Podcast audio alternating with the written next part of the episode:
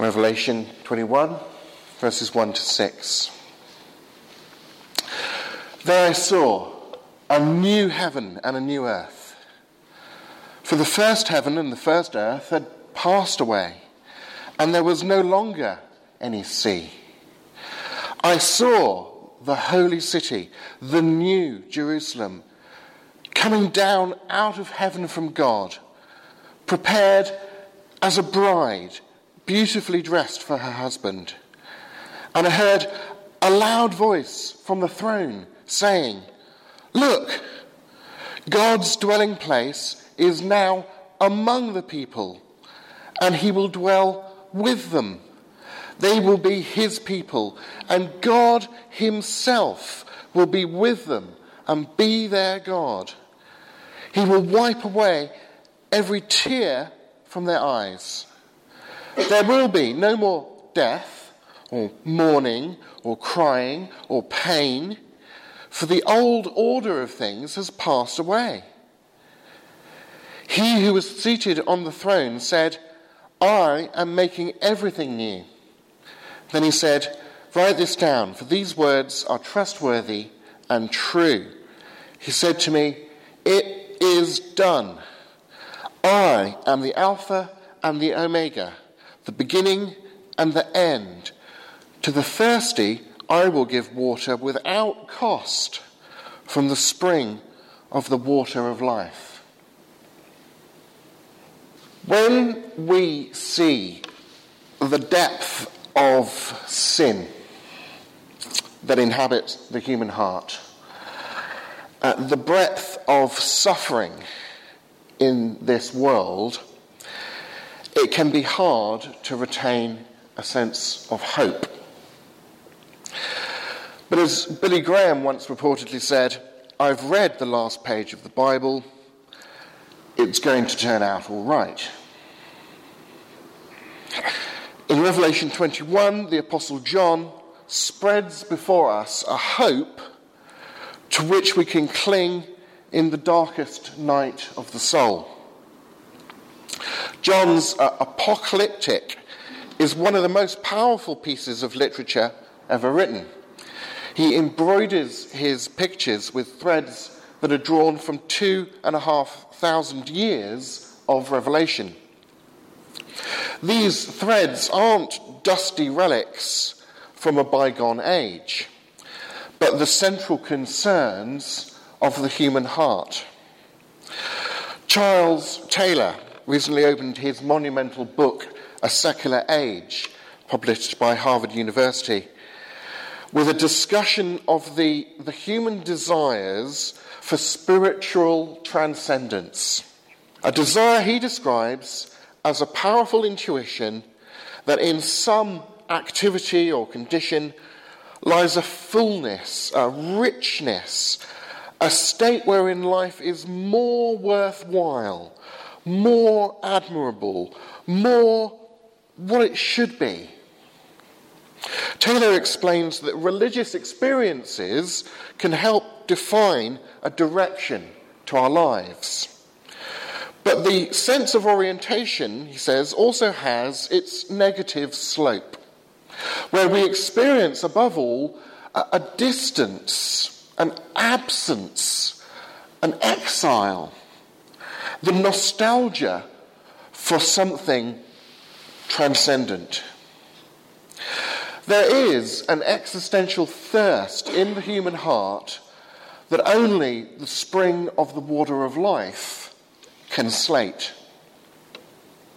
Taylor returns to this theme towards the end of a secular age, noting the need for meaning, a desire for eternity, and concluding that while culturally speaking, there are strong incentives to remain within the bounds of the human domain, Yet the sense that there is something more presses in on us. The Bible likewise begins and ends with spiritual desires. It opens with God desiring to create the heavens and the earth, Genesis 1 1, crowned by the creation of humanity in his own image. The phrase the heavens and the earth is simply the Jewish way of saying the universe. John uses this phrase to tie together his threads of allusion in Revelation 21. These threads bind together uh, the present world transcending trajectory of biblical prophecy and the promise is the fulfillment of those transcendent desires of the human heart that are discussed by Taylor.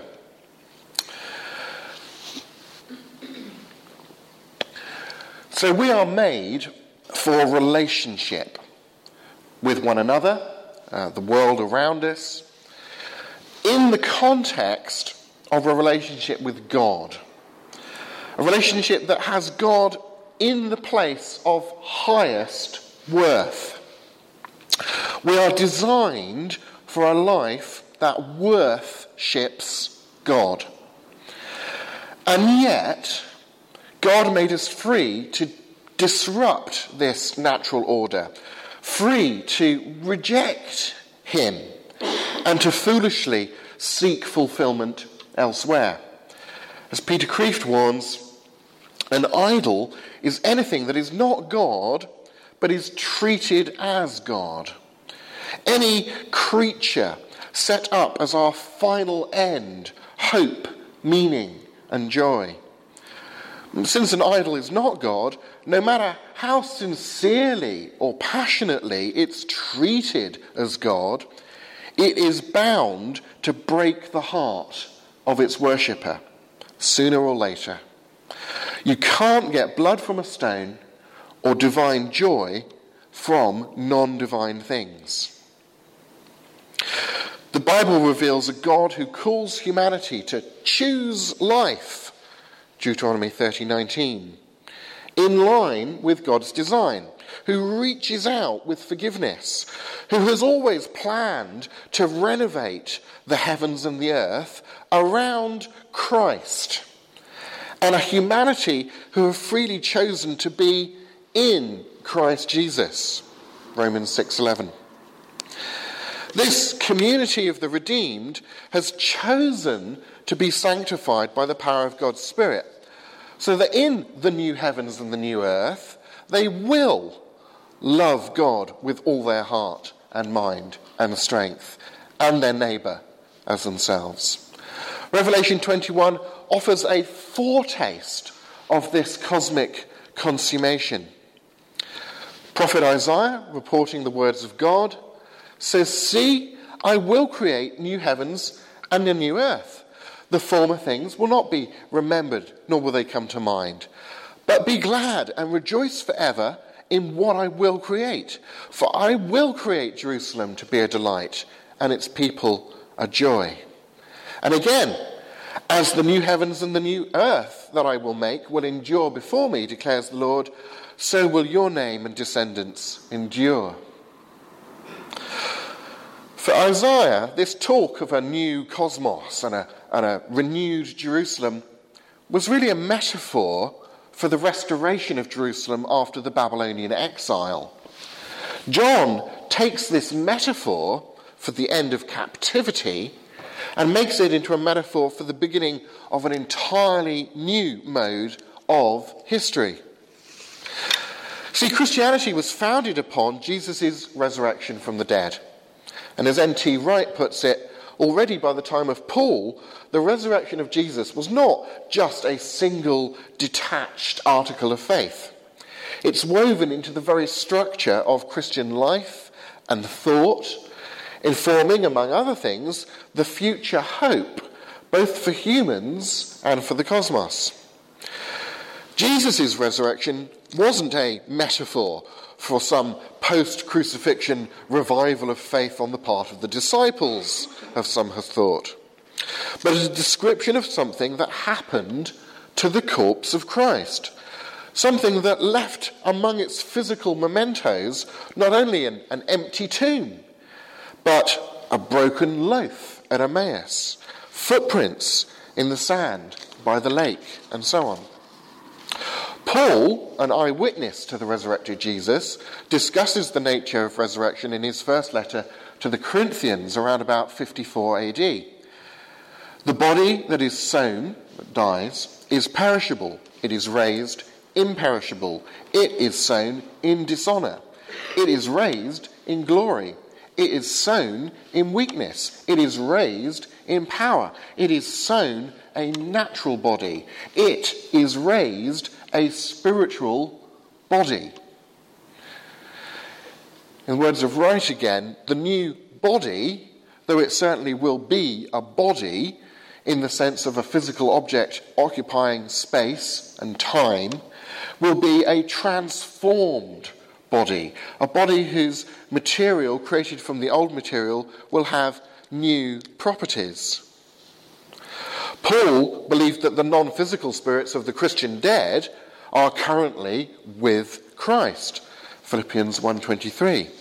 But he looks forward to the Lord's day of judgment wherein he says we will all be changed in a flash in the twinkling of an eye the dead will be raised imperishable and we will all be changed for the perishable must clothe itself with the imperishable and the mortal with immortality the spiritual body is physical human nature transformed by God to fit life in a cosmos without sin.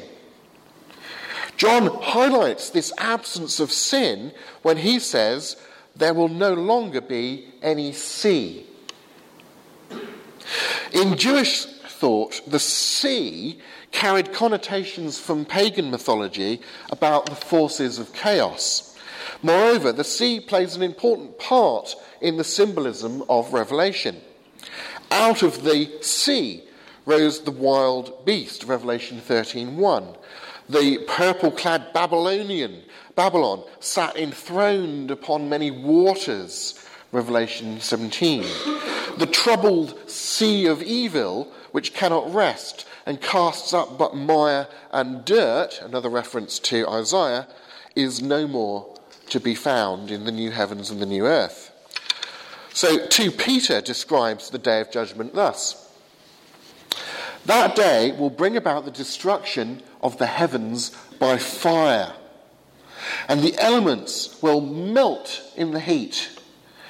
But in keeping with his promise, we are looking forward to a new heaven and a new earth where righteousness dwells. Now, here the imagery comes from the process of obtaining pure copper or silver by smelting ore at high temperatures. The metal, now liquid, flows to the bottom of the furnace, and the remaining matter, which is called slag, floats to the top, whence it is skimmed off and removed purifying the metal. Christians, and the heavens and the earth with them, are to be refined, purified by the fire of God. At our request, God will remove the slag of sin from the cosmos in order to create the new heavens and the new earth. Thus, Paul writes to the Christians in Rome Our present sufferings are not worth comparing with the glory that will be revealed in us.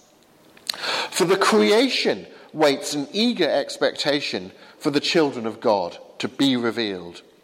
For the creation was subjected to frustration, not of its own choice, but by the will of the one who subjected it, in hope that the creation itself will be liberated from its bondage to decay and brought into the freedom and glory of the children of God. So Jesus' resurrection supports the Christian hope in a future resurrected world built around flourishing relationships purged of sin.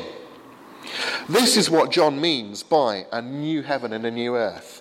The new spiritual life of which the resurrected Jesus is thus far our only advanced sample. Christ has indeed been raised from the dead, says Paul, the first fruits of those who have fallen asleep. John's holy city, the New Jerusalem, represents a community whose transformed spiritual status is from God. This spiritually renovated community is the bride of Christ, the universal church of those in Christ. The loud voice from the throne is the voice of Christ, our spiritual bridegroom, calling us to trust him to carry us across the threshold of eternity and into the new heavens and the new earth, into a life that is more worthwhile, more admirable, more what it should be. Thanks be to God.